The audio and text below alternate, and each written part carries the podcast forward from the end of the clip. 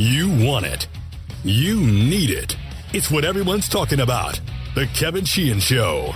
Now, here's Kevin. All right, I am here. Aaron is here. This show's presented by Window Nation. If you're in the market for windows, call 866 90Nation or go to windownation.com and tell them we told you to call. Game of Thrones recap coming up at the end of the show. I did wait.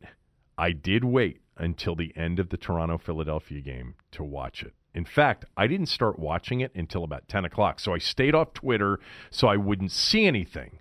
But I did have a sense, Aaron, um, last night and early this morning from a few um, texts from friends that not everyone felt the same way that I did, which is, and I'll just give you my headline from my perspective, I liked it. Some nits to pick, but overall, I thought it was damn good. I mean, we're going to get to it later on in detail. Do you want to give me a headline for the way you felt?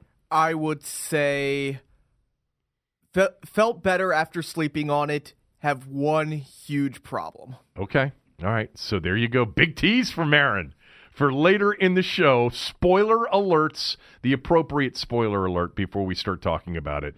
Uh, will be provided uh, on this show. Uh, plenty of sports to get to. Um, if you read the Post sports section this morning, you'd probably expect me to lead with soccer. Uh, DC United beating Sporting KC 1 0, Aaron. Very exciting. It took up much of the sports section's front page. No NBA at all on the front page of the Post this morning. None. Two game sevens, nothing on it until you get to page D6 in the sports section. Look, they know what they're doing, they know who they're trying to attract. Um, I'm not about to tell them how to run their business. I would never do that.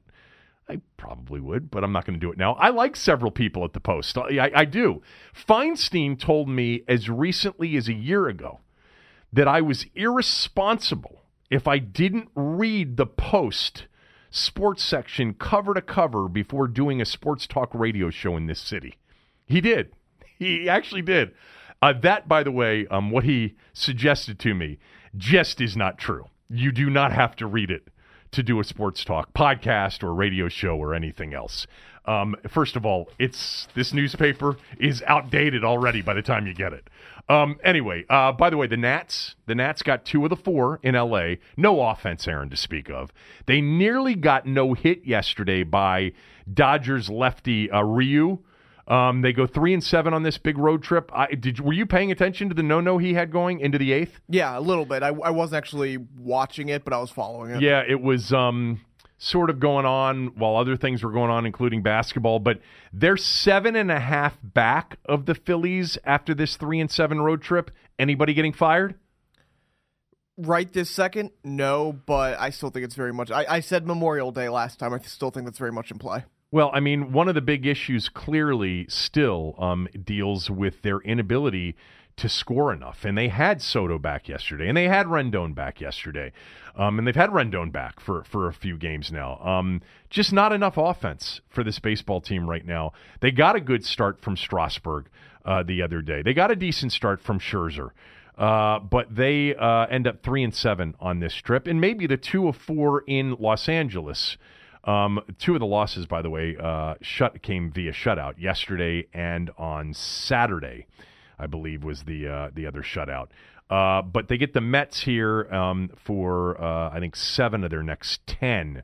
Um, the Mets are ahead of them in the division. In fact, they're seven and a half behind Philadelphia, but they also fell further back of the Mets and Braves, who got on a little bit of a winning streak over the weekend. Um, I think they're four and a half back now of Atlanta and three and a half behind New York. So they're three teams in front of them, and the Nats are 16 and 24. So there's that. Uh, JP Finlay is going to join us in a bit. We'll talk to him about Redskins minicamp over the weekend. I wanted to say three quick things. In we're going to get to the NBA here, I promise.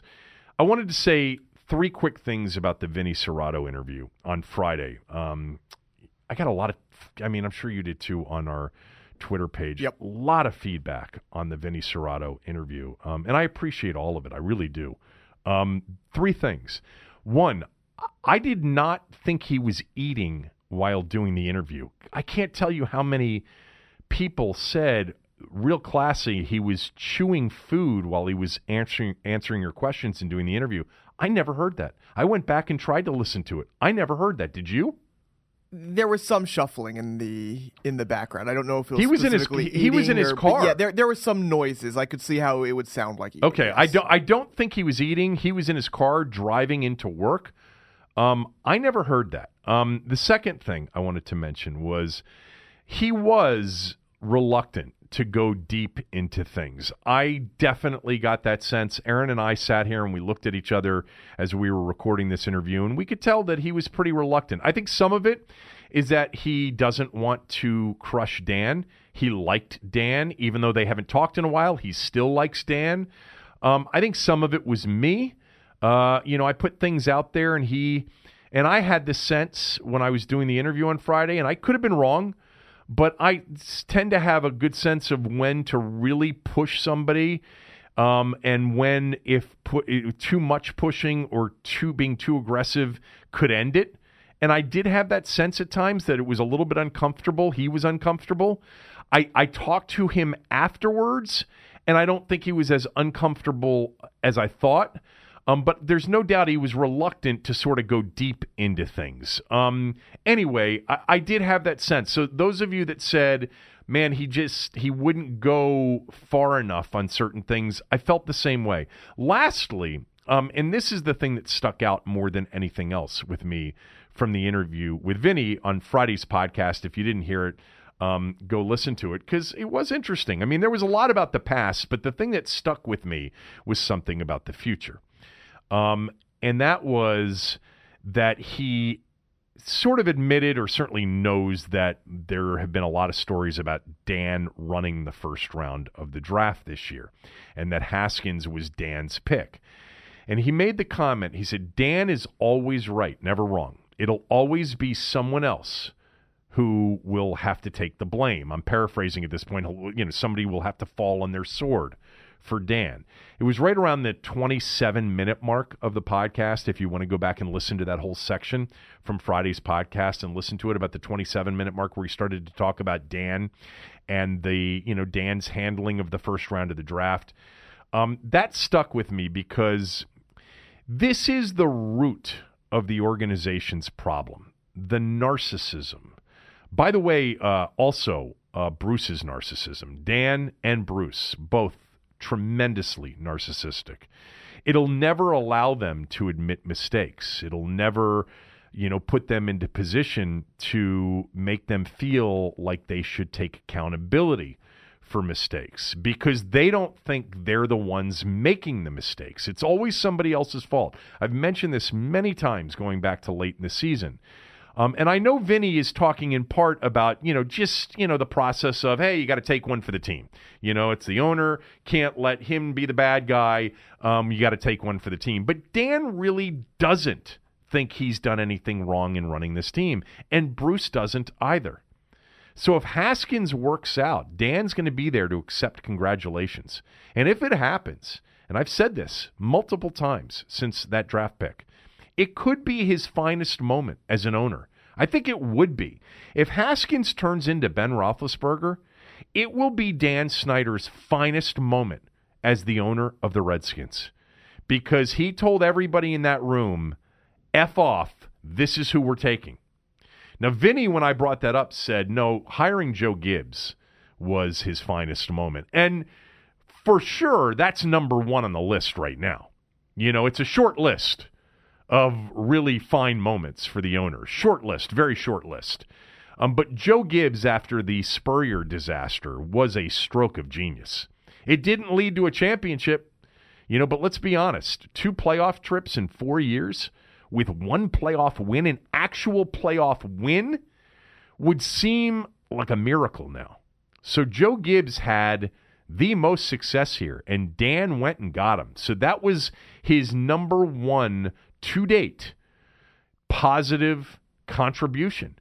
You know, it was Dan's big biggest success. And keep in mind, we're talking about Dan's biggest success being hiring a coach that went 30 and 34 here over 4 years. Under 500 Joe Gibbs was. But I do agree that Joe was Dan's best move as owner so far. But understand what Vinny was saying. Um, Dan made the Haskins pick. The football people, you know, weren't terribly happy about it or behind it. By the way, as an aside to that, I, I want to be clear about something that some of you have sort of extrapolated out to be a different meaning when I have said the football people didn't want Haskins.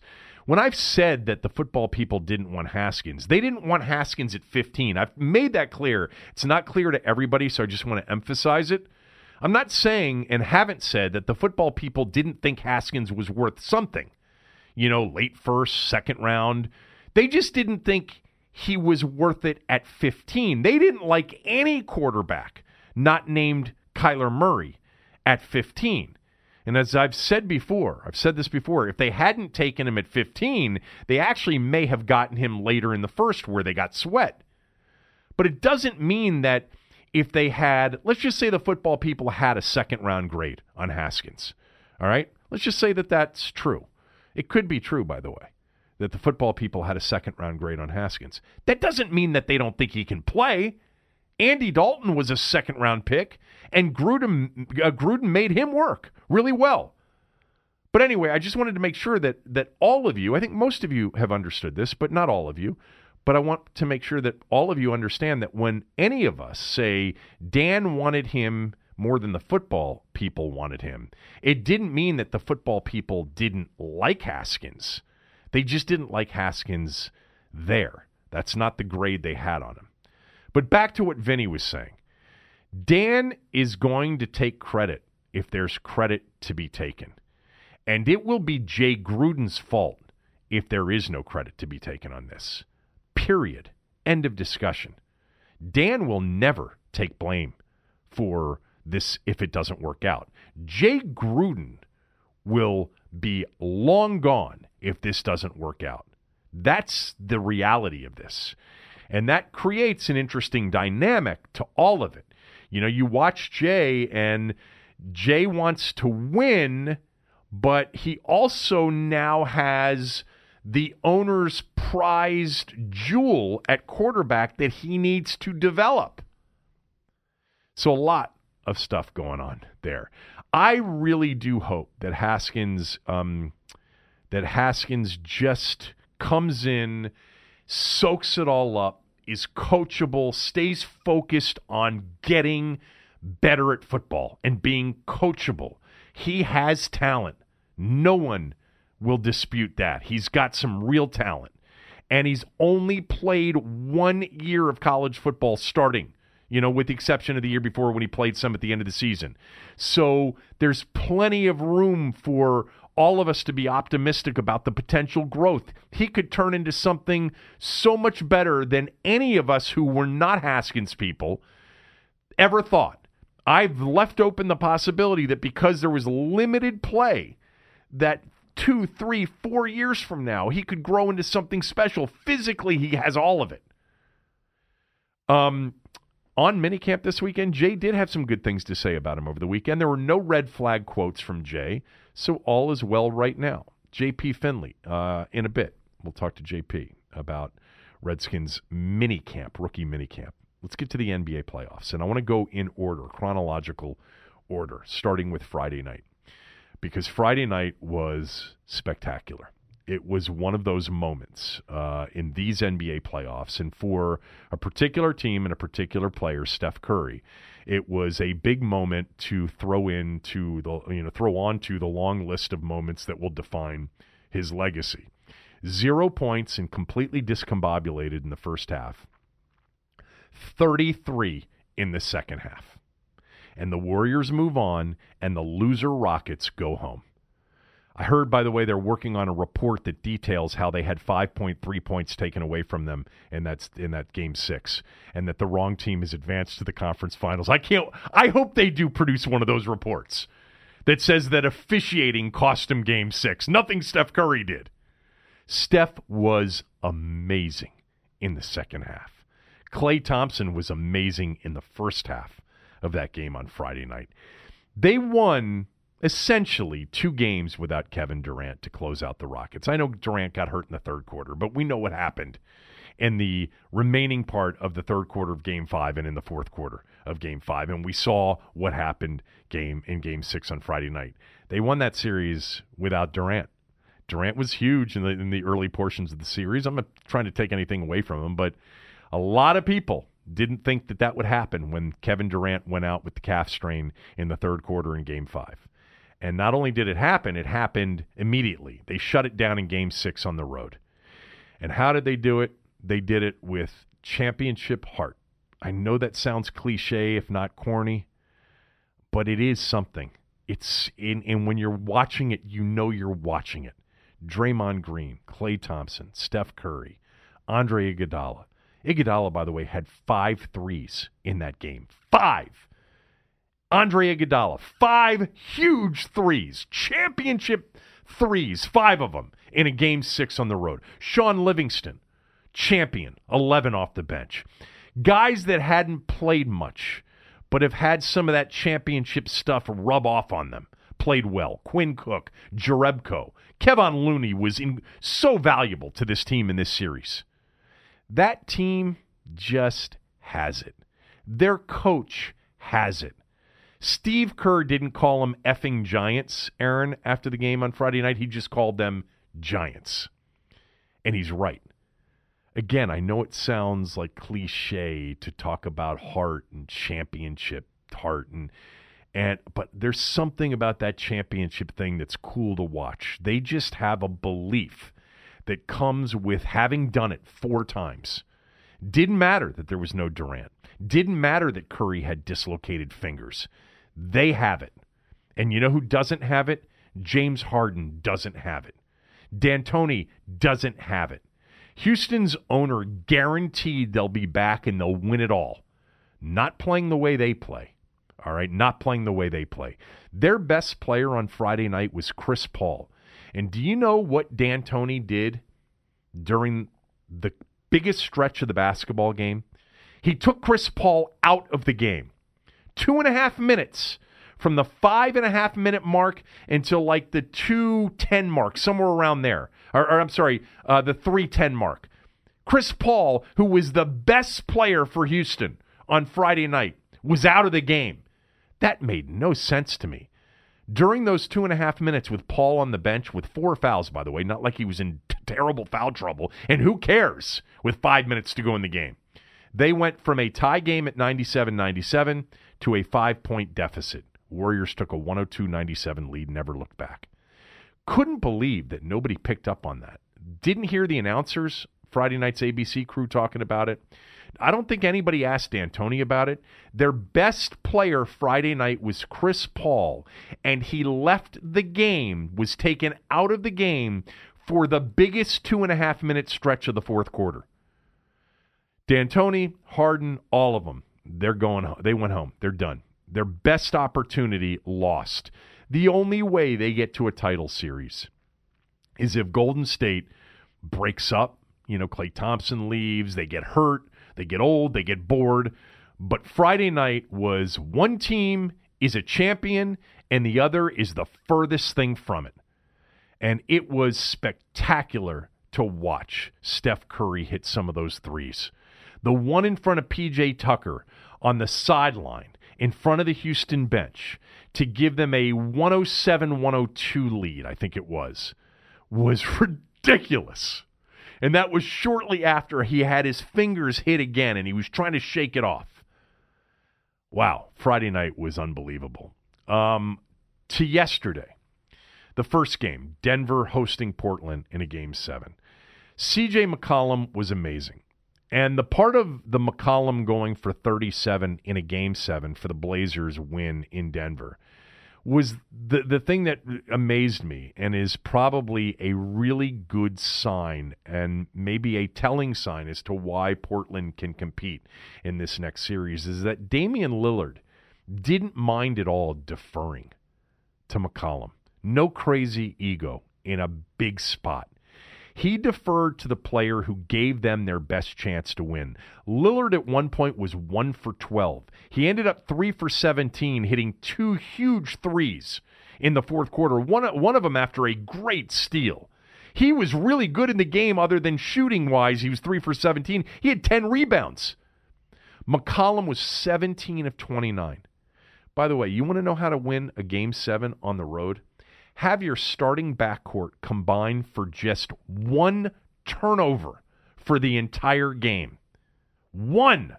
Lillard had it. McCollum didn't have any turnovers for as much as the two of them handle the basketball, not to have a turnover for McCollum and just one for Lillard is impressive. As a team, they only had four turnovers in a seventh and deciding game on the road.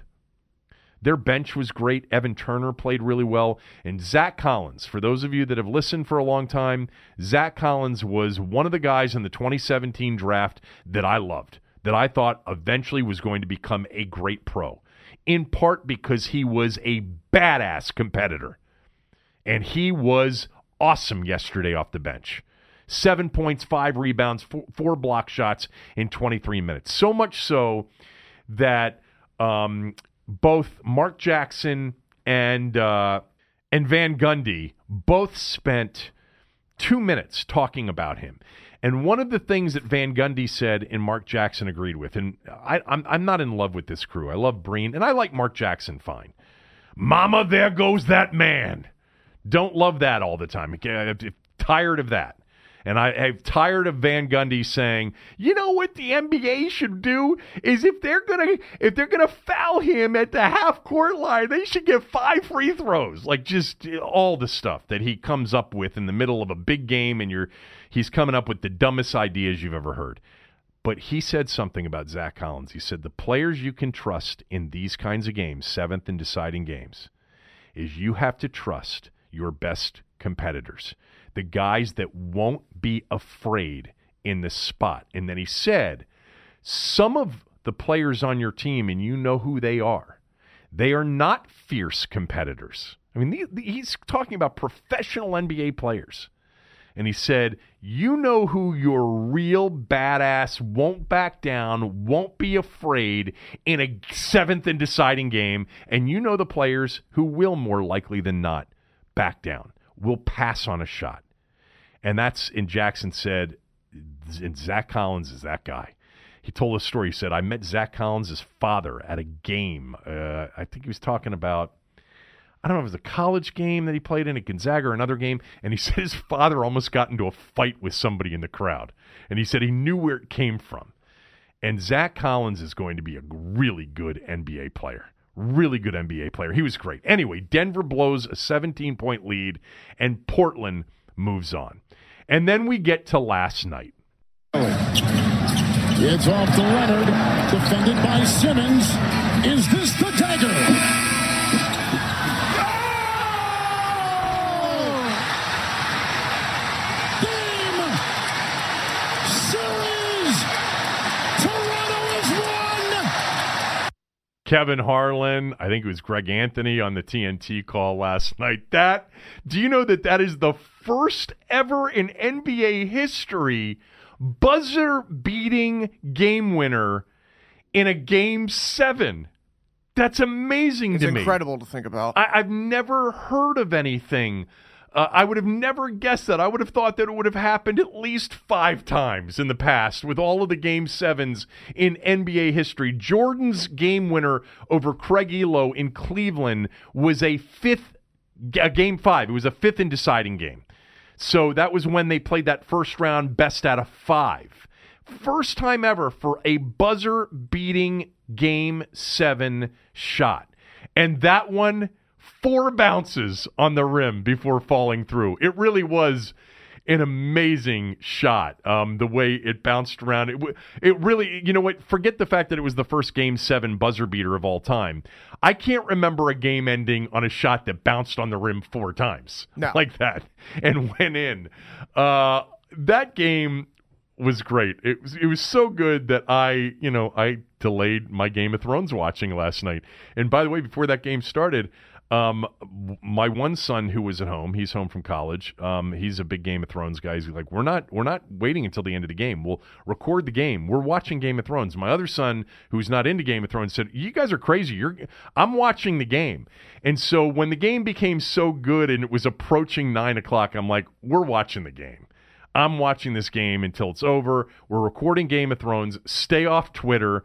Don't you know? Don't look at your texts, and so we won't know anything. And we, and we didn't. We didn't know anything by the time we watched Game of Thrones. But that game was spectacular. There are a couple of things from that game that I thought were really interesting. You know, and it sort of dovetails off of what uh, Jackson and Van Gundy were talking about the competitors versus the the guys that are that are not as fierce.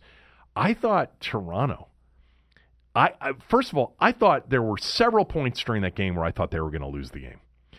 Um, especially that 16-0 run in the third quarter where Philly took, I think, a five-point lead, 55-50, I think it was. Um, I, I thought Toronto was going to lose the game. And the reason I thought they were going to lose the game is I could not believe how many of their players were tight. It Siakam passed on so many open shots. Lowry passed on so many shots. Green, Gasol. You know who was the most aggressive guy not named Kawhi Leonard in that game for them? Was a guy that's not had a good series at all. Van Vleet came in and was super aggressive. He was 0 for 5, but got to the free throw line a couple of times and made some free throws. Like he was up to the task, like he was up to the moment. They only played, by the way, seven players in game seven. Just seven players. Powell's the other guy that will usually play, didn't play at all. Uh, Ibaka was phenomenal off the bench. Ibaka was ready for game seven. Had 17, eight rebounds, and a couple of massive defensive plays. But they just kept looking for Kawhi Leonard. And you know what? It wasn't one of Kawhi Leonard's best games, shooting wise. Now, he was really good in the game. He was 16 of 39. Remember, he had been shooting, I think, for the series going into that game close to 60% from the field. He went 16 of 39 in this game. He had 39 shots. The most shots ever in a game seven, I think I read since Connie Hawkins had 40 shots in a seventh and deciding game. I, I would have thought that someone like I would have thought Jordan would have had 39 shots or more in a seventh and deciding game, especially when you think about some of those game sevens before he won a title against Detroit when they lost and he was going out, you know, with 39, 40 points in game sevens. I would have thought he would have had 39 shots. The most since I think I think I read this since Connie Hawkins had uh, 40 shots in a game seven for the Lakers. But Kawhi Leonard had to no one else wanted to take the shots. So many times I thought he missed shots because he was forcing the action because no one else wanted it late in a shot clock. Um, he missed a couple of shots that were halfway down and came out. Uh, and then he missed a free throw that gave Philly a chance to tie it on Jimmy Butler going end to end. And I thought Butler at the end for them was the key. I will never understand why Philadelphia did not run better half court offense, specifically using Joel Embiid on the post. He was constantly out on the perimeter. Use them on the post. Run their. They had three or four possessions there late in the game where they either got a terrible shot or a shot clock violation. I think they had two fourth quarter shot clock violations. I, you know, not impressed at all by Philadelphia's half court offense. Not at all. And actually, Toronto's wasn't great, you know, but I think it, in part it was because guys were passing on open looks and deferring to Kawhi Leonard who is in the in this postseason my favorite player. He's always been one of my favorite players, going back to when he was in college and I wanted the Wizards to draft him uh, instead of Jan Vesely. He's always been one of my favorite players. I said last year at this time I would trade my entire team if I were the Wizards. My entire team I would offer San Antonio for Kawhi Leonard. And I would. And he's showing everybody why. He's a top three, four player in the game. You have to have one to win a title. You almost have to have one to get to the finals, but you certainly have to have one to win it.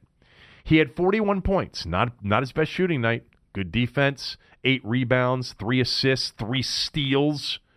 All right. He was forced into some turnovers, late shot clock situations because people passed on shots. And then that last spot, 4.2 seconds left. I mean, you know, there were opportunities. I, I'll, a couple of people, I had a friend of mine text, he's a coach in the area. He said, terrible double team on Leonard there at the end. And it was. Now, it would have been hard had Embiid really tried to close him off from getting to that right side of the floor because you would have risked potentially Leonard splitting the double and getting a mid range shot to end it. I mean, the shot they gave up to Leonard with Embiid on him in the corner and him fading away from 21 feet, you know, if you're Philadelphia, you don't want Kawhi Leonard taking that last shot. I actually thought they were going to use him as a decoy, and I thought Lowry would end up driving and trying to create something. Um, Leonard could have could have uh, hit Siakam, who was open by himself off the double or the attempted double. Um, but he, you know, great players, you know, they get to a spot, and he talked about after the game. He said he was very frustrated missing that free throw that would have put him up three. He was frustrated at missing that other three pointer, that step back that he was short on, and he said that the arc wasn't right. And and, and Kawhi shoots, you know, relatively speaking, a fairly flat shot. But he's talked about afterwards. He said, I needed more arc on that last one than I had had on the previous one and I knew if I got more arc fading away that I'd have a chance at it. And he did get a shooter's bounce, four of them, four bounces, and it went in.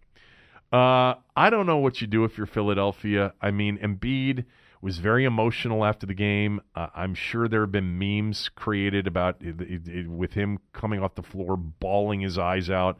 It's a tough loss. You know, he played well in the game. This was not a game where, you know, he was over on the sideline coughing and being too sick. He had 21 points, 11 rebounds. I just thought he wasn't used properly. I thought he could have dominated the game from the low post much more than he he could from the perimeter. They had some terrible possessions terrible possessions. Butler's the badass on that team. Redick is also fearless. You know, when you talk about guys on that team, Simmons is limited, but you know he, he's very good. Um, Tobias Harris missed a wide open three that I think would have given them the lead late, uh, you know, sometime in the fourth quarter.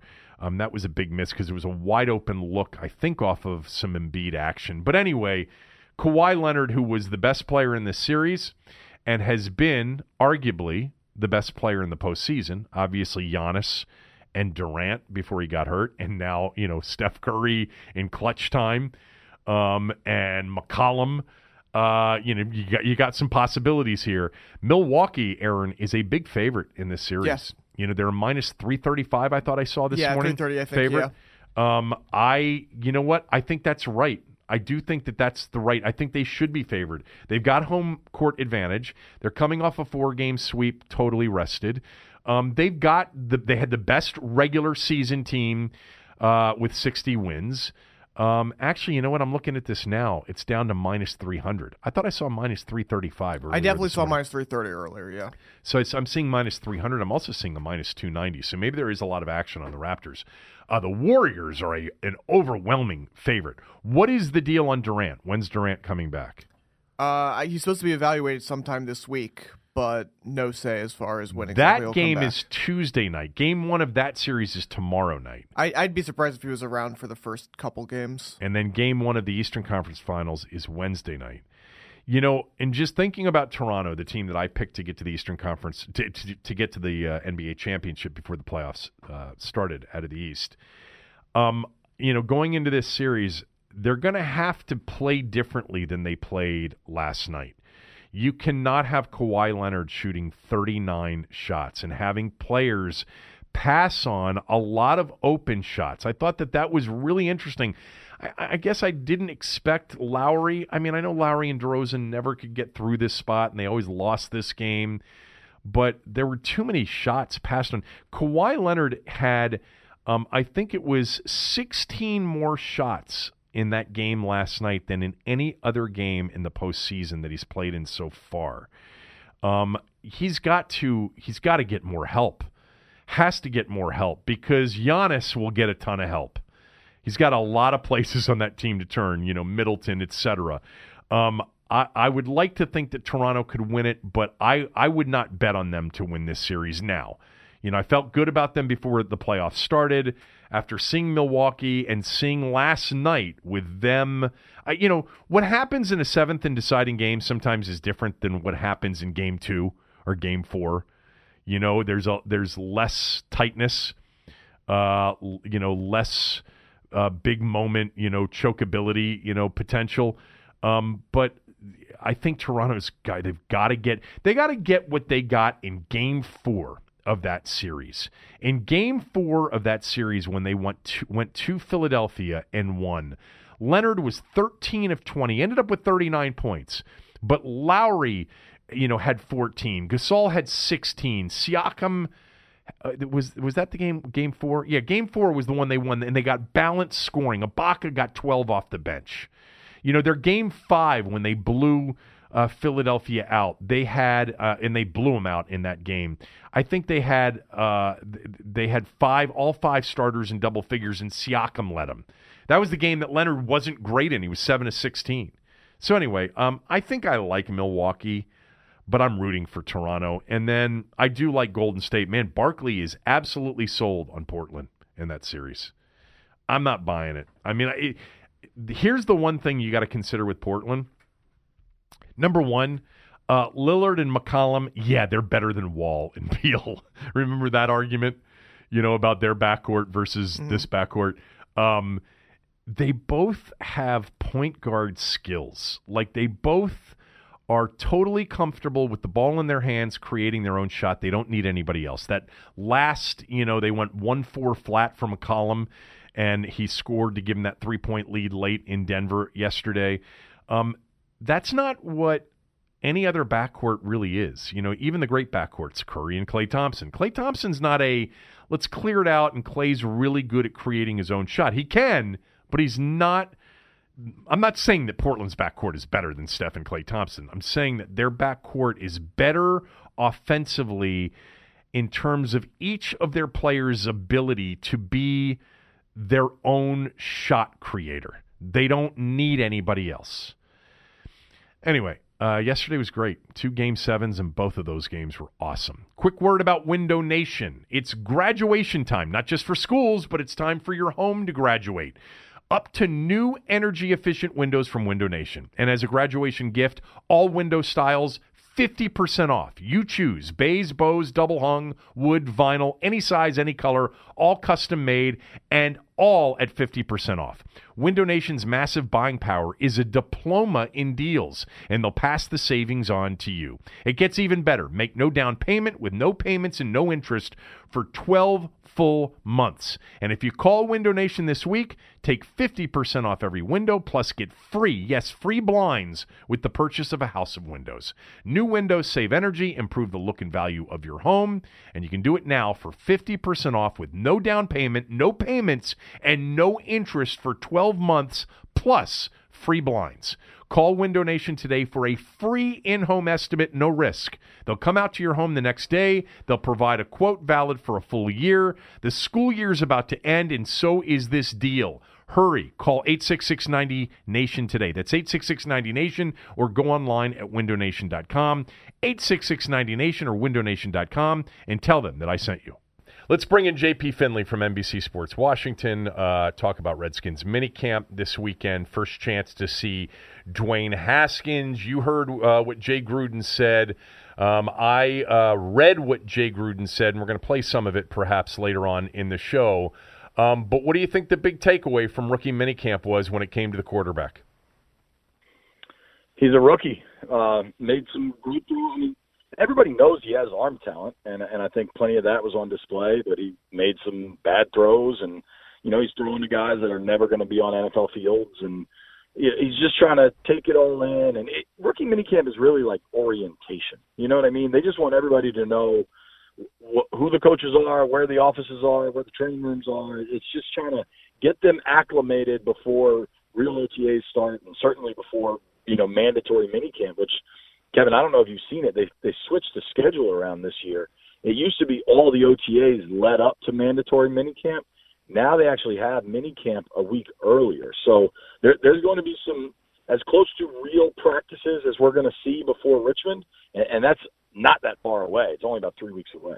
Yeah, uh, that'll be interesting too. And and I, I think what you said to start is the big takeaway is that He's a rookie. They're all rookies. And by the way, they're competing against primarily rookies um, in this rookie minicamp, not veterans. So you you know, just I, I you know, I'm I'm going to be big into listening to Jay because I think Jay you can certainly read between the lines with Jay, and very often you don't have to. Um, and I think basically, you know, he he was saying to us, look, it's He's a rookie. He made some really good throws. He can spin it. He talked about how great he spins it, um, which is, uh, you know, I think something that no one debated he could do coming into the NFL. Um, who did you did, you sense that the coaching staff was overly impressed with anybody um, that they saw this weekend, or that they were all just rookies? Um, I think Montez Sweat is a guy that that really shows. Um, just stepping on the field, the size and the speed and, and everything. R- really, you can you can tell he's got a lot going on and, and can help them right away. And and I think you know it's interesting that the the linemen, the two drafted O linemen, didn't get a lot of the work that all the other guys got. But I, I think there's going to be undrafted guys, especially on O line, that that can push. You know, if, if this guy was a, a young guy, Chidi o- Okeke, I hope I'm saying that right. Um, Tennessee State, but started at LSU. Um, you know, the guy on my podcast, Mitch Tischler, loved Chidi, was really impressed by his footwork and his strength. And I, I'm not convinced Ereck Flowers makes this team. That It's not like he has some sort of guaranteed deal that they can't do away with him. I, I think there are kind of back end roster spots available that undrafted guys could push for. I think safety's another one. Um, the undrafted guy they got out of Washington, JoJo McIntosh, I, I, I think has a lot of tools that, that could be pretty intriguing. I, I think at rookie minicamp, honestly, the the goals for the coaching staff are probably make sure none of the draft picks get hurt and get a good look at a bunch of other guys because the draft guys they've scouted for months and, and they know them. Yeah, that's true. And one of the guys that they liked and they were happy to get in the seventh round, the corner from JMU, Jimmy Moreland, there were a lot of things that sort of uh, indicated to me a couple of quotes here and there that they think this guy has the the the the, the mentality, the the attitude, um, the competitiveness to to have a really good shot at making this team. Not to mention, as we know, there are opportunities at corner if you can step up.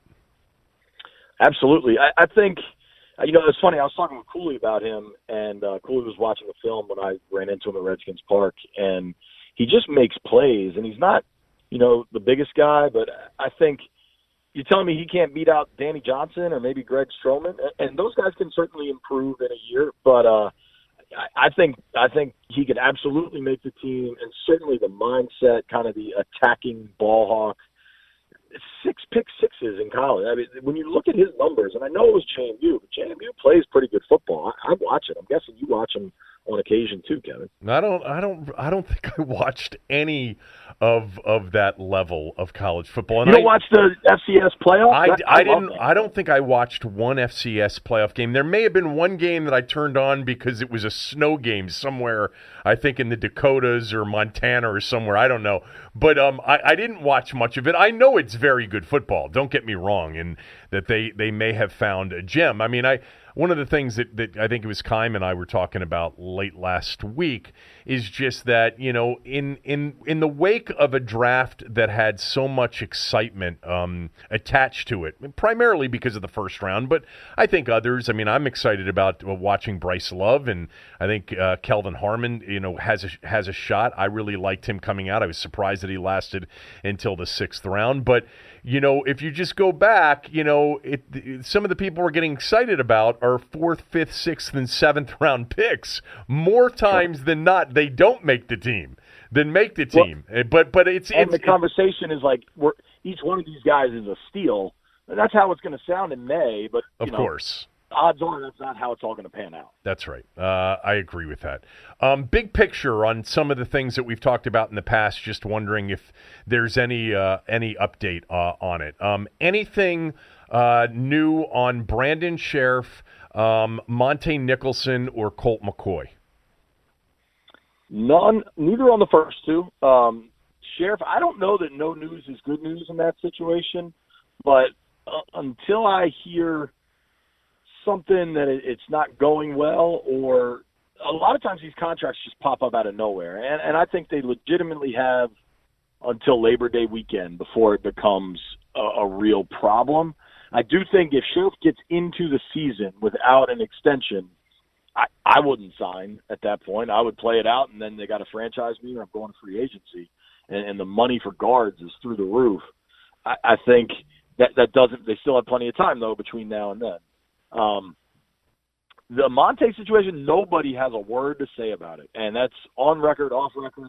I, I think the team wants to see where Monte is legally and mentally, and then they're going to kind of make their decision.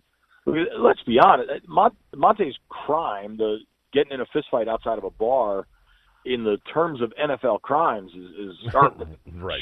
In the terms of real life crimes, really isn't that big of a deal. Um, obviously, you know the, the young the guy he beat up might feel differently, but in terms of the the legality of it, it, that's not something that would cause you to to miss a season or to miss six games or or anything. So he's under contract. Like barring something crazy, uh, maybe the team's just assuming he'll be back and he'll be good, but we haven't seen it yet. And what was the last one, Colt?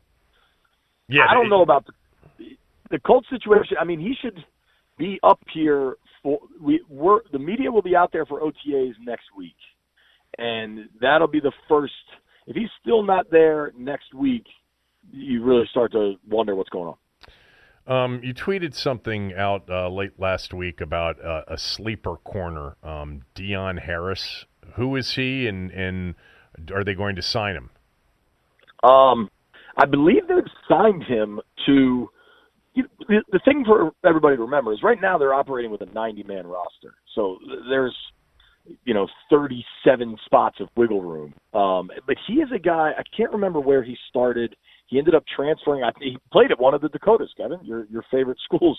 Um, I think he played at North Dakota, but he's a guy that I, I'm not pretending to know much about him. But Mel Kiper, you know, uh, McShay, those guys all liked him, and he he he was on those top 300 lists, but wasn't drafted. And, and you know, they obviously need help at corner.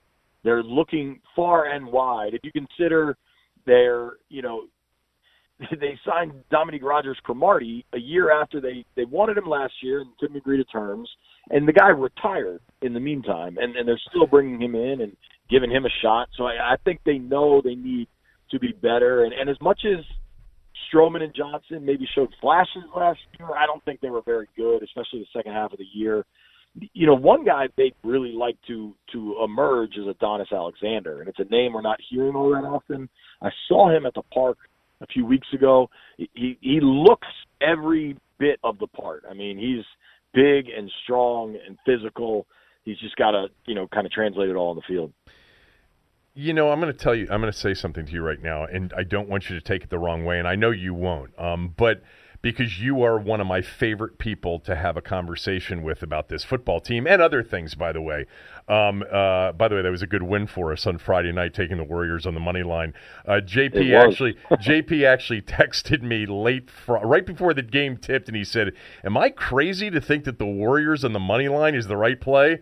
And I swear to God, I had just had a text exchange with Van Pelt actually, and I said, "Everybody." is talking about Houston forcing a seventh game. I think I'm going to play the Warriors on the money line, and he goes, "Everybody's on Houston." So um, it was it was right after that. But anyway, um, classic I, contrarian play. Yeah, exactly. So I, you know, I love talking to you about uh, a lot of different things, but I'm just sitting here, and I'm talking to you about minicamp, rookie minicamp, and I'm going to tell you that it bores me like I just asked you about Dion Harris because you tweeted something out about him. Seriously, I'm being serious. Like I wonder. I, it, I think sometimes, and I'm at fault for this, and I think everybody is. I, look, if there's a major storyline, and, and clearly Dwayne Haskins, more than anything else, is a major offseason storyline for this franchise, it has, and I'm not going to use the word invigorate because I don't think it's invigorated the majority of the fan base, but it certainly has brought to life a few in the fan base, and people are going to pay attention to this. I think more likely than not when we get to the regular season games. But I do think it's interesting sometimes that those of us that are really in it spend time talking about things like rookie minicamp when I would guess that 95% of the fan base couldn't care less. I use this analogy. It's kind of shoveling coal. I don't care uh, that much. I, if I don't, it, it, yeah. I thought what I don't know if you saw what Adam Gase did with the Jets this year. Is he didn't even have rookie minicamp. He literally just had him in for for meetings and to learn the building, and that's really what they're doing. Um, it, it, it is an opportunity for a lot of young guys to to work out in NFL facility, and that's got to be really cool. But it, it, this is not an important weekend on the in the NFL calendar. I mean, honestly, of all the events, this is probably the least important on an NFL calendar. It's so far down there, and and you yeah, know the, the, they have they have sixty guys there. Maybe ten of them are making the team. The only big news, making any team. Uh, you know, I guess I'm sort of waiting for that that you know tremendous you know honest moment from Gruden, either very optimistic about a certain player or not. And we've gotten those every once in a while. So we didn't get that from over the weekend. We didn't get a serious injury from uh, over the weekend, thank thankfully. And the bottom line is, and, and I and I talk about this every preseason. These preseason games in the midst of training camp, yeah, there are battles, but there's nothing more I, am not saying it's boring to everybody. I'm not going to speak for everybody. I, I, would never presume to do that. But for for me, even someone who has been in all of the minutia of this football team during the off season, I just tend to check out when we get into a conversation about roster spots 45 through 53. And that's in August. Especially in May, right? Yeah, and that's in August. It's boring. So no argument here. And, I think because there's Haskins, it gives it much more life and juice. Yes. You know, anytime you have a high rookie pick like that.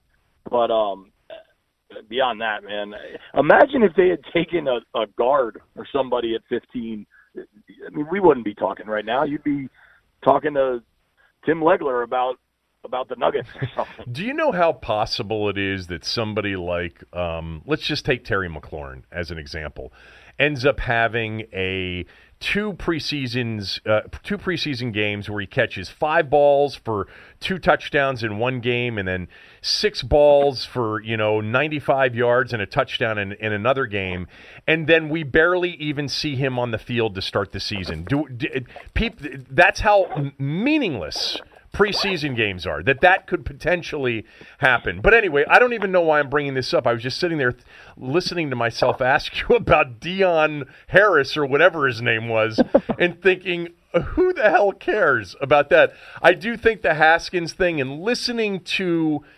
players and coaches jay gruden in particular talk about him and sweat i think is what i will be paying attention to most between now and sort of the middle portion towards the end of training camp.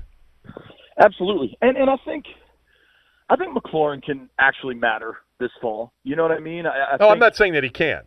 Yeah. Um, but I think uh, you're right, man. It's it's rookie minicamp, and yeah. it, it's great. It's a good part of the. It's good for the players, and it's you know it lets us get a from a TV standpoint, it lets us get a lot of video on guys we need. Um, but it's not exciting. I can't pretend that it is. Uh, I mean, if, if, for all the and I think the coaches would tell you that. I mean, I, I think the coaches officially would tell you, "Hey, man, they need this work. It's exciting. You know, they, you know, week one starts today, but if you got them off to the side without a microphone, they would tell you that it's not a big deal." Yeah, if if, if I had a nickel for all the people that thought, you know, Mack Brown or or Keith Marshall or you know, some of these players, you know, at this time of the year through training camp, you know, if you listen to people talk about it, we're going to be really good players. All right, you know what? I'm done with you. So I, I really, I appreciate you coming on, um, and we'll talk when they get into OTAs, and certainly if there's there's big news and. Um, Yeah. You know, I'm not even. You know, I, I I even wrote a note down to myself this weekend that I'm not even going to mention or spend any meaningful time talking about the fact that the quarterback purchased a Bentley and and drove Oh, it and drove got it his own logo on it. and got his own logo on it. Yeah, I mean, I there. I mean, so what if he can play, right? So what if he can play? Exactly. All right, I'll talk. The Haskins stuff will all build and ebb and flow.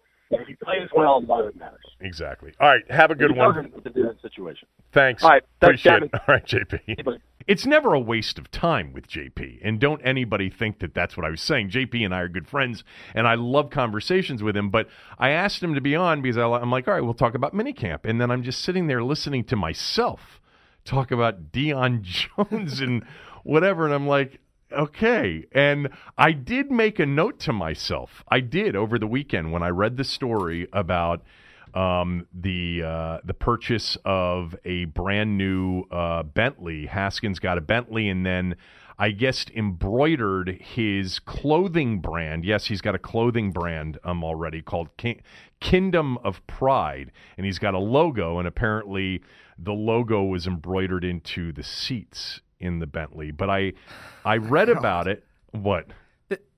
This is RG3 all over again, and anyone who doesn't see that coming is just fooling themselves. Okay, hold on for a second. It's not yet. It's not yet because this guy actually is a pocket passer and can really spin it, as Jay Gruden talked about.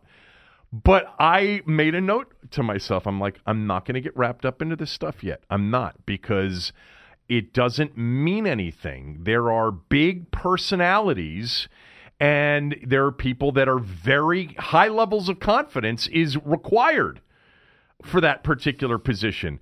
And we have seen many super confident um, players at a very young age succeed. So I, I'm I'm not going to spend any more time on that. You, I, I don't. I'm not. It does not have RG three written all over it for me yet. I mean, I would have to start hearing things. Well, between between the draft party and that interview with his dad with the newspaper, and uh, there's the things fifty adding the, up fif- here. the fifty dollar a head draft party, yes, that one, the one where he, he wanted to spend the draft with friends and family, but he charged people fifty dollars and, and sold T-shirts. To get into the bowling alley. Yes, Um, he can spin it. He can spin it, and Yes, he you- can. and we're we're Yes, gonna we're gonna follow. Even though training camp and OTAs and mini camps before them tend to be boring for most of it and very meaningless to what his future or what the team's future uh, will be. Um, you know, unless there are significant injuries. Uh, but w- I- I think one of the things to pay attention to is just to listen to what is said about him. You know, we would have never known about uh, about Robert early on. Um, uh, do you know that uh, th- this is true too? I was a big RG three guy early on. I made a bet with a good friend of mine, Joe Preston, and Joe uh, listens to the podcast. Um, I met a I made a bet with Joe after it, it, I forget at what point in the season. It was during that you know seven game winning streak. Um, you know where they got into the playoffs, and I made a bet with him that RG three would lead the Redskins to a Super Bowl, not necessarily a Super Bowl win, but would lead them. Actually, I think the bet was to would lead them to an NFC Championship game. That this particular quarterback would lead them to an NFC Championship game. I was super high on RG3, and I was fooled. And late in that season, and certainly right when that season ended, some of the things we all in the media started to hear were were shocking to a certain degree. They really were because this guy seemed so savvy and so media friendly and connected in such a a, a a personal way with the media people. I sat down with RG3 and did an interview with him. I think after um, I'm trying to think. It may have been before the 2013 season. No, before the 2014 season uh, was my one-on-one sit-down. But I had had conversations with him in the past. We had had him on the podcast, the podcast. We had had him on the radio show. but we're fooled. So maybe if your gut feeling about Haskins is here comes an RG3, maybe we'll get fooled. Maybe Aaron, you'll get fooled on this one. It's very I am. I, I'm going to tell you what I'm going to do here, though. I'm going to reserve judgment until I see this dude play. Period. In regular season games, nothing he can do in training camp or a preseason game is going to tell me anything about him. Now, things his coaches say about him, things his teammates say about him, they can certainly be illuminating. They can be in that that can be really good information. But I'm not going to make my own judgment until I see him play regular season games. I, I again, I'll go back to what I said last week. I think it is about um, between now and when and the time he starts playing in regular season games. I think you know you can read Jay Gruden. You know, Gruden basically said he can really spin it, making progress, but has some things to work on. All right. But he wasn't over the top, you know, in, in terms of giving you an indication that he had a long way to go. And he wasn't over the top in giving you an indication over the weekend that he was really close. It was sort of right down the middle. And by the way, Jay's, Jay will be good at this for a while until he really feels strongly one way or the other. And I don't think, and I've said this from the jump, I don't think that Jay's feeling about Haskins before the draft will influence the the shot he gives him or the way he coaches him. Jay moves on. He's go along to get along and he's going to move on. He's going to make the best of it. And if he sees a guy that all of a sudden blows him away, oh, he'll be excited about it. He will absolutely be excited about it. And one of the things that Jay has said before, um, Mike Shanahan has said before, Gibbs has said before, you cannot fool the locker room. If this dude's ready to play, you cannot fool the locker room. If he's not ready to play, you can't fool his teammates. When RG3 and Kirk Cousins were battling it out, it was apparent to everybody that RG3 was not the right decision. And so Shanahan was got to the point where he understood he was going to lose the locker room if he didn't play the guy that gave him the best chance to win. If this guy is the best chance to win, Jay's going to know it and the players are going to know it. And we're going to know it. And by the way, the best guy, the guy that gives them the best chance to win, doesn't mean they're going to win a Super Bowl with him. Again, the competitive landscape is Case Keenum and Colt McCoy. That's what he's up against. You know, that's that's hardly murderer's row that he's facing. But um, we'll we'll follow it. We'll follow it. Uh, I just on the rookie minicamp thing. I guess I just got to the point there with JP where I'm like, you know what? I don't really care at this point whether or not Kelvin Harmon uh, made a couple of uh, fade catches in the back corner of the end zone in seven on sevens because it just doesn't mean much. Quick word about Launch Workplaces in Bethesda. Launch Workplaces is a beautiful new office space right there in the Massachusetts Avenue corridor. So if you're in that Bethesda Upper Northwest Chevy Chase area, or even right over the bridge in Northern Virginia, um, and you're looking for new office space, or you're working from home and you're looking for a place to work a couple of days a week, Launch Workplaces may be the spot. They have flexible and affordable private office solutions. You can get work done outside the home or in a new office. It's a beautiful new space. It provides fully furnished offices, conference rooms, co working desks, and high speed internet. Also, a cafe and free parking and plenty of it. Get more work done today by moving your office to Launch Workplaces in Bethesda. Call today for an exclusive free two day trial if you mention my name. The number is 240 800 6714. That's 240 800 6714. Or go to launchworkplaces.com and you can sign up for your free two day trial there. Also, they have other locations throughout the area, and you can find where all of those exist at launchworkplaces.com.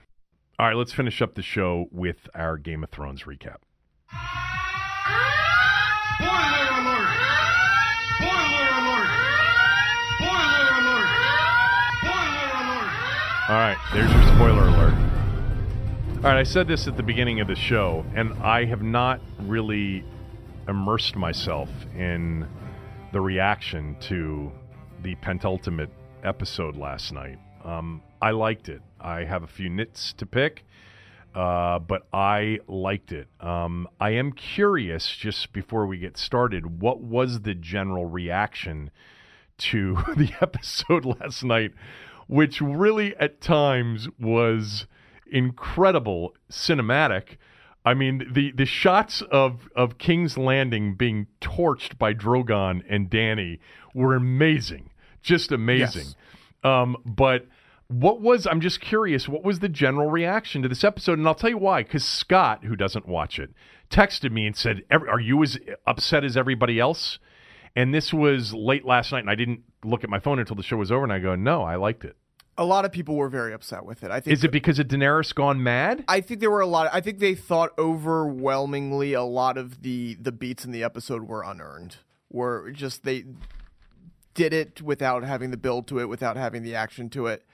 Uh, I think that was more than anything. Yeah, a lot of people just didn't like the Daenerys. They felt that that wasn't, which I actually disagree with entirely. But they felt the the Daenerys thing was not set up well enough, was You- not done well enough. I, so we've seen the potential of her becoming her father Yes. for three episodes now. For, forget three episodes. Let, let's make this, and this is something that that has really bothered me because you know going back to when she gave the nod to kill Viserion back Right. in season one, like True. over and over Although again. she- he was a horrible person. and again, and and but that's the thing. But we saw the potential. She had that bloodlust in her from season one, and all to you know, her thing was, I'm going to bring it to them with fire and blood. You know, a, a lot of this has just kind of depends on how you view, view Daenerys. If you view Daenerys as you know, overall a good person and overall a, a person who wants to help, then yes, I can see why some people were upset by it. But and I was going to get to this a little bit later. The one thing is that Daenerys, from moment one, had this vision that she was the rightful ruler of Westeros, that the people were clamoring for her, that she was going to be this, you know, this welcomed hero. And as much as anything, she's realized over the past two seasons that her visions that she's had since she was a child are completely wrong. Yeah, well, I mean, certainly here over the last couple of episodes, she has had this sense that that it that Westeros isn't hers, that it's more Jon's. I mean, Jon's beloved, and and she, but she was beloved. I mean, uh, he, I, I want to go through sort of chronologically what happened in the show because I think that we'll touch on everything if we do that, and it starts with with Varys and the execution of Varys, and by the way, the look Jon gave Yes. you know, was an indication of perhaps what was to come last night.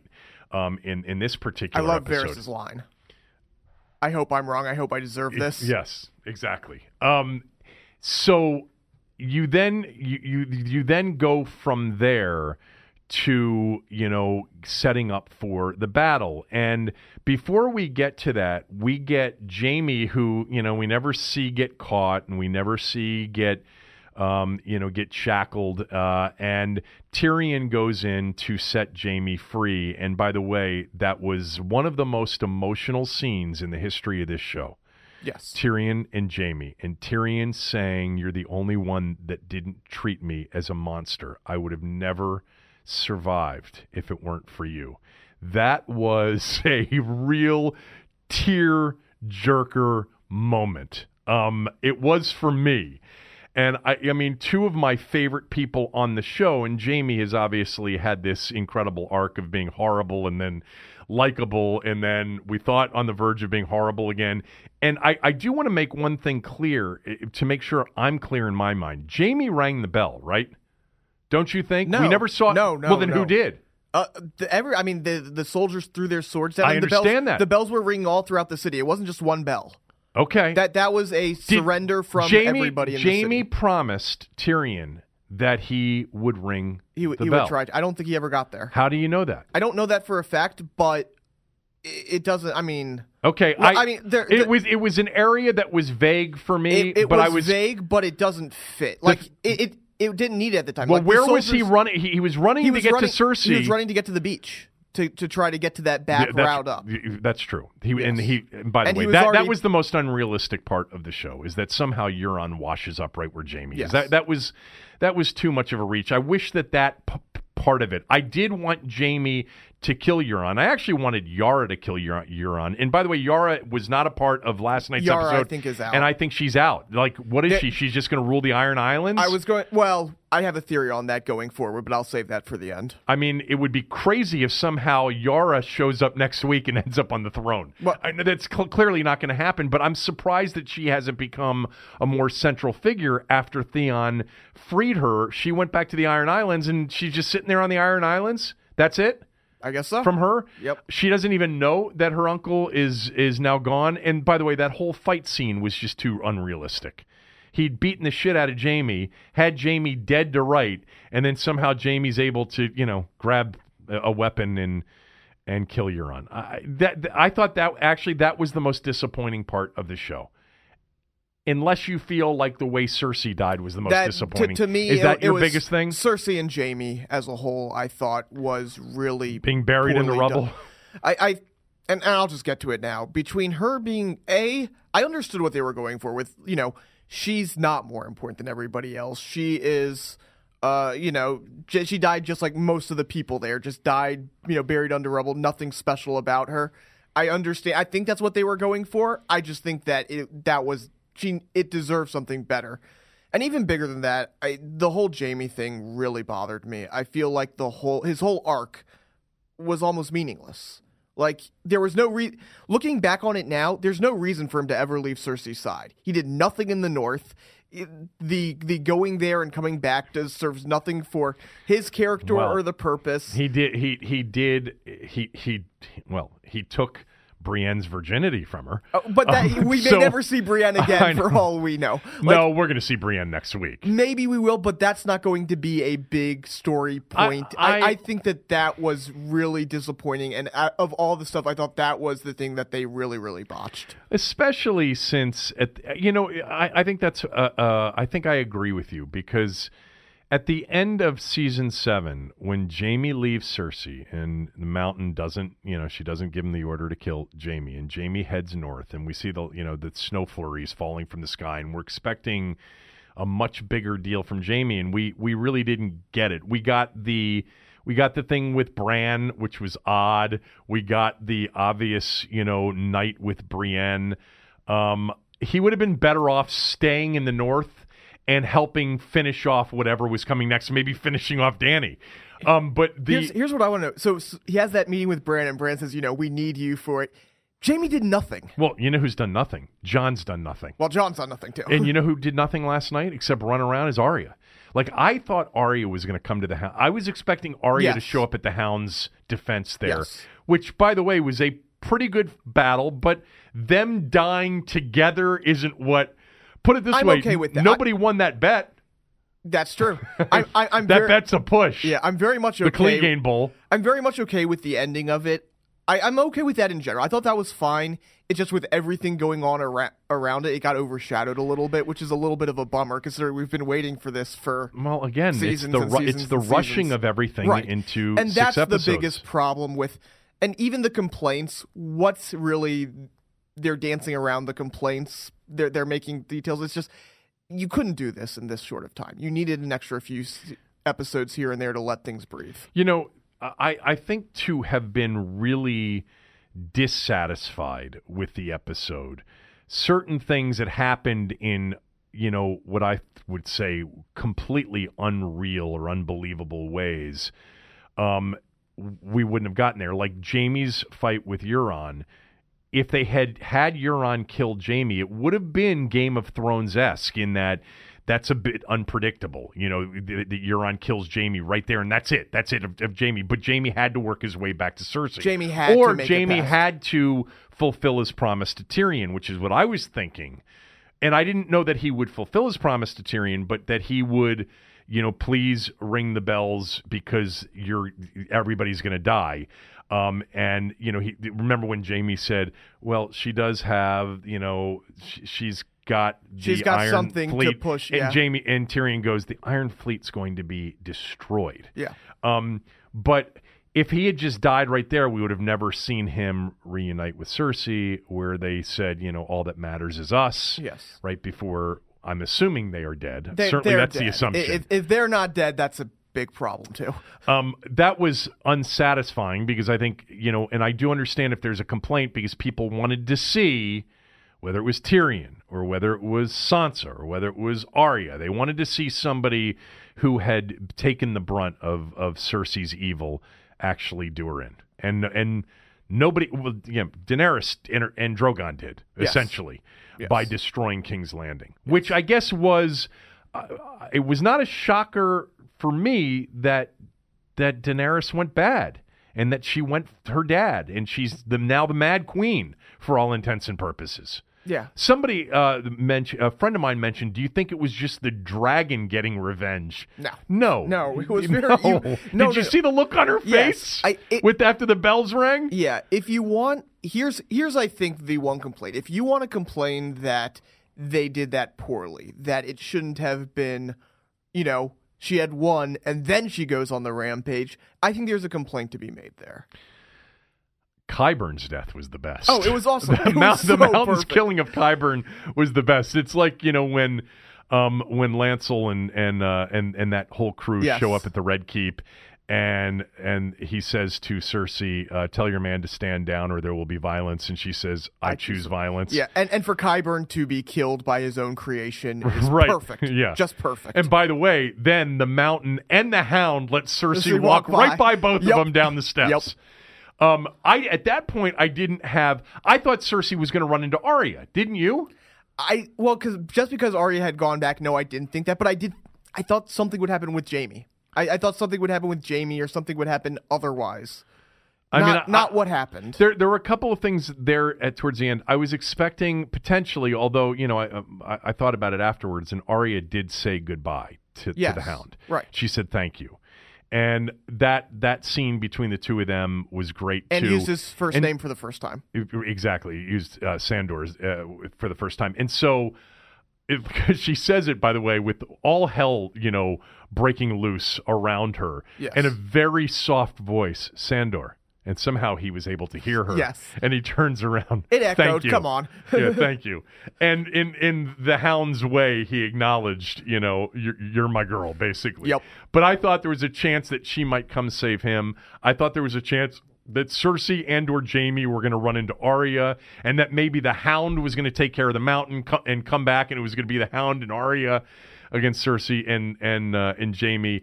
Um, them getting buried under the rubble. I, I I understand why that would be unsatisfying for some. I, I didn't find it to be totally unsatisfying. To me, the the the, the most the the thing that that really upset me the most was the Euron Jaime fight. I thought it was just totally off. Everything Yeah. about that fight, Euron's reactions to it, everything about it was off. Um, but anyway, uh, I I I enjoy. I, I did enjoy it. I did enjoy it. I mean, the Hound Mountain fight made. I think it was sort of what we were looking forward to. It was pretty good. Yeah, it, you know, if again, the only thing that was the problem is that it got kind of overshadowed with everything going on. That I feel like there should have just been, you know, five minutes focused on them, basically. But otherwise, like especially them ending up, you know, they died, they fa- fell into a whole thing of fire. Perfect for the Yeah. Hound, absolutely perfect. Cersei, Jaime, the Hound, the Mountain, Qyburn, Euron, Varys. Is that's the list That's the list from yes. last night. Um, Yes. What about the moment uh, when Grey Worm sees that Dany's started to go mad, and he, you know, throws the spear Yeah. through one of Cersei's uh, army uh, guys up front, and Jon gives him that look. There's that look between. See, Yes. I mean, we're we're setting up now for Jon and Tyrion and Sansa and Arya if she makes it back. God, how did she survive?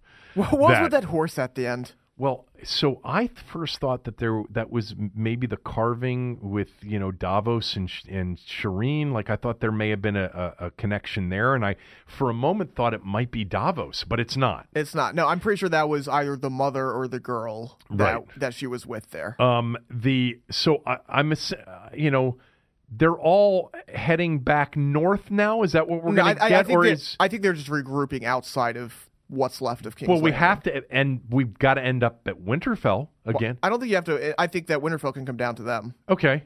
Because don't forget, I think you know Varys was sending out those letters at the beginning. Yeah. My hunch is he was sell, sell, sending it to all the great houses. My hunch is what we're getting is we're going to see all of the great houses unite against Daenerys. Now, to what extent? Here's the funny thing: like looking at the last episode and looking, what are we trying to get to? What is this? Well, somebody's going to have to take out the Dra- uh, Drogon because she right now it's advantage Daenerys. Yes, it's it's advantage Daenerys. But here, what what are they ruling over? Like the Red Keep What's is left? destroyed. The King's Landing Yeah. is destroyed. The Iron Throne might be destroyed for all well, we know. it- yeah, we didn't see a shot of the Iron Throne still standing. I mean, the Red Keep was The Iron- destroyed, so yeah. at, at the very least, the Iron Throne is buried in rubble. Now, maybe it survived the buried in rubble, but it's buried in rubble right now. I'm wondering if this is all leading to no one sitting on the Iron Throne. They are going to, you know, the Seven Kingdoms are going to become the Seven Kingdoms once again. You remember? Um, we also saw remember the the Mad King's um, explosives Yeah, underneath. that was interesting. I wasn't sure if that was the the Mad It Kings. was whatever was left over and from that's what, didn't it blow, was. It was blow up either that the or High it was Septon. you know because And- Cersei was messing around with wildfire as well. So it was one of those two things, and it wouldn't surprise me if it was the Mad King's stock. Yeah, because he had. God, you know, I he- hated the sparrows. I hated the high septon. Uh, that was that was my favorite Cersei moment because I was Oh, yeah. actually rooting for her. Um, so what do we get next week? I mean, we it's everybody turning against Dany now. It has to be. yes, yes. I mean, I I, I don't see clear. Tyrion and Jon, every close up says, "Oh my God, we were wrong. Yes. we were wrong about her."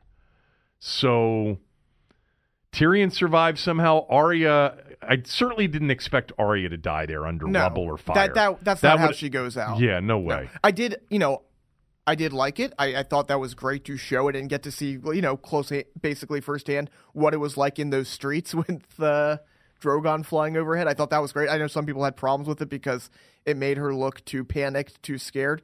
But quite frankly, she's an assassin. She's not used to dealing with mobs of people fleeing a dragon. So I had no issues with that at all. Um, And it was beautifully shot.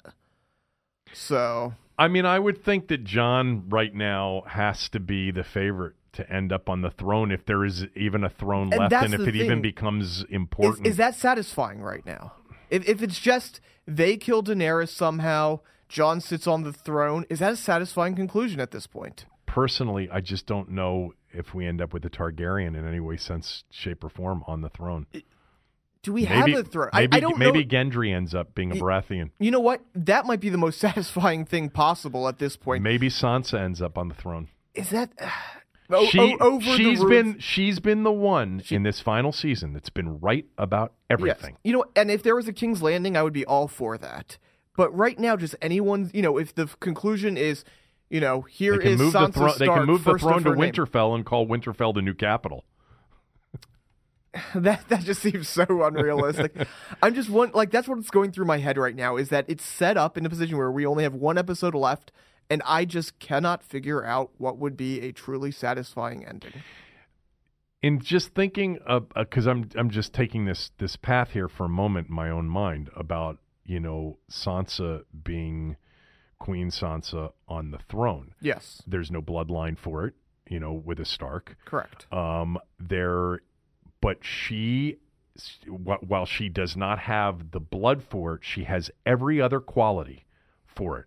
She is empathetic, but she's tough. She's really smart, and she would have her cousin and her sister and Lady Brienne as her, you know, inner counsel, which everybody would be comfortable with. And by the way, Tyrion, she may marry Tyrion. Yeah, I just it's it's hard to say because again, I'm starting to think that that's my lean right now. You know what? It's it's a it would be as satisfying as anything. It's just again, I I can't shake the fact that King's Landing is no more. it's amazing. Like it King's got, Landing is no more. It got destroyed. So what are we doing here? I mean, it's it was basically Chernobyl at the end of it. Have you seen that series yet? I watched the first I, I haven't. I haven't watched it, but no, Um, that literally was nuclear winter. Yeah.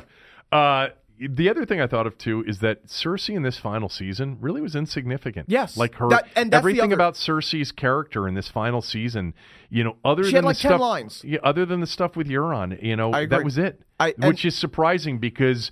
Lena Headey's been, th- I mean, one of the top three or four Yes. actors on this show from the jump. and that's one of the reasons I had so much problem with with the, with her ending and with Jaime's ending because it deserved so much more. I had a problem with Euron's ending. I wanted him. I wanted it different. I had no problem. I- Euron I- was such a weird. He he was a character that almost didn't belong on the show. He Well, didn't fit. he, he didn't fit, but he had caused some so much pain and havoc. Yeah. And I really I needed- wanted his I wanted his You know nephew and or niece to take him out. Yeah, but you know what we what also could have did if he taunted a little bit more about getting you know having sex with Yeah. uh, Cersei. If if that was really, well, he did. He said to he said it once, but it almost you, you know you didn't get a, a pained facial expression from Yeah. Jaime or anything like that. If it was about that, then I think it would have hit a little bit stronger.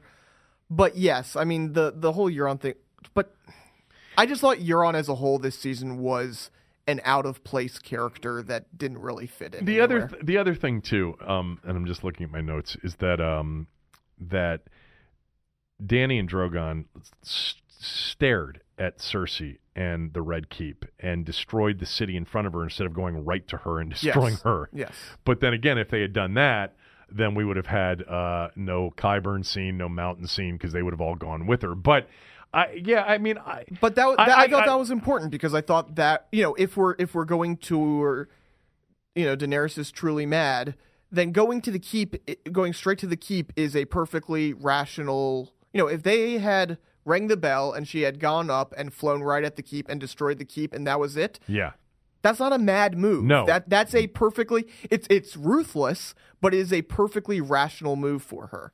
What you know, her realizing these aren't my people. I don't care about them. This isn't my city. I don't care about it. I care about one thing. I want to bring fire and blood. And these people are going. You know, these people hate me because I'm an outsider. Fine, I hate them too. That's was the big move. So she kind of had to do that. I it's gonna uh, next week's gonna be interesting just to see where all of it takes place and how I hope we get more of the setup next week for what I am guessing will be the war with Daenerys and Drogon and what's left of the Dothraki and the Unsullied and Grey Worm will be obviously by her side Yes. as well. Um, but I'm expecting that Tyrion won't and Jon won't. You know, and I Yep. want to and I want to see the setup for that. I- curious to see if you see the other. I'm curious to see, you know, Sansa coming down. Obviously, you know they they and saying randomly "I told you so." you you you they randomly mentioned the Prince of Dorne a few episodes Yes, ago. did. So I wonder if you see that happen. I wonder if you see Yara come back and you have kind of the Seven Kingdoms united against Well, you, me- you Daenerys. you mentioned that you know Varys's notes that he sent out p- perhaps to to every um to to every ruler in every Yes. place that they'll you will see them get the message and they'll say we're we're in with Jon, you know, or whatever. I don't. I can't wait for the for the final. Last night, I mean, it wasn't that I was totally satisfied, but I was totally entertained. yes, it was it was for what they were doing. It was well done. There were just a few beats that were off. Yeah.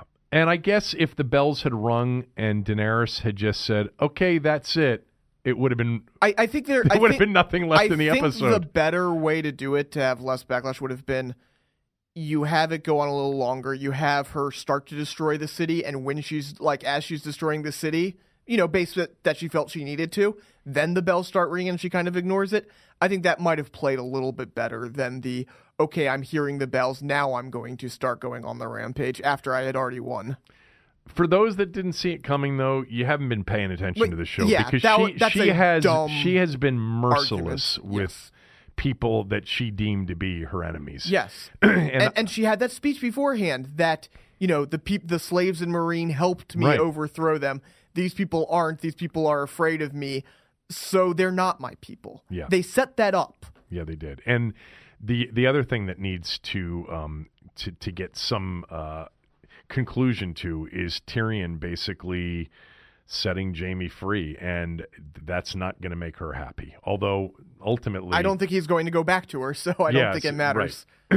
um okay, there you go. I don't know. Uh it, everybody's going to have their own view on it. I think going into this final season, we knew a lot of this was going to be rushed, and a lot of it would be they wouldn't be able to pull off all of it. But I think for the most part, they've pulled off a lot of it, and I still think in every episode, um, other than the one that we couldn't see because it was too dark. Um, that there have been moments that were spectacular, and Yes. for me, last night Tyrion and Jaime Yes. w- was an incredible final moment between the two of them because they Jaime was, you know, everything to Tyrion and the only person that really loved him in his family. Um, and Tyrion's been such a great character. So we've got another episode left of him. Really, the only thing that's surprising to me through the first five episodes is that only Cersei, really at this point, has I, not that they would save them all for the final episode, but I thought we might get a more significant death or two before we got to these final two episodes. We had to wait until this fifth and final episode to get to what I would call a major character death, Yes. Yes. and it was Cersei Yes. and Jaime. Cersei and Jaime. All right. And by the way, I think more people would have predicted that Cersei would have been the first to fall. I mean, because if she had ended up on the throne or ended up, you know, going longer, more that would not have been satisfying. Although I've always enjoyed her character. I, I think it would have been more satisfying than the way she went out, honestly. Yeah, it was a little bit odd. Uh, all right. Thanks. Have a great day. Back tomorrow. Tommy will be back with us on Thursday. He's uh, spending, I think, a couple of extra days over in Europe. He's having a great time, I believe. Uh, have a great day.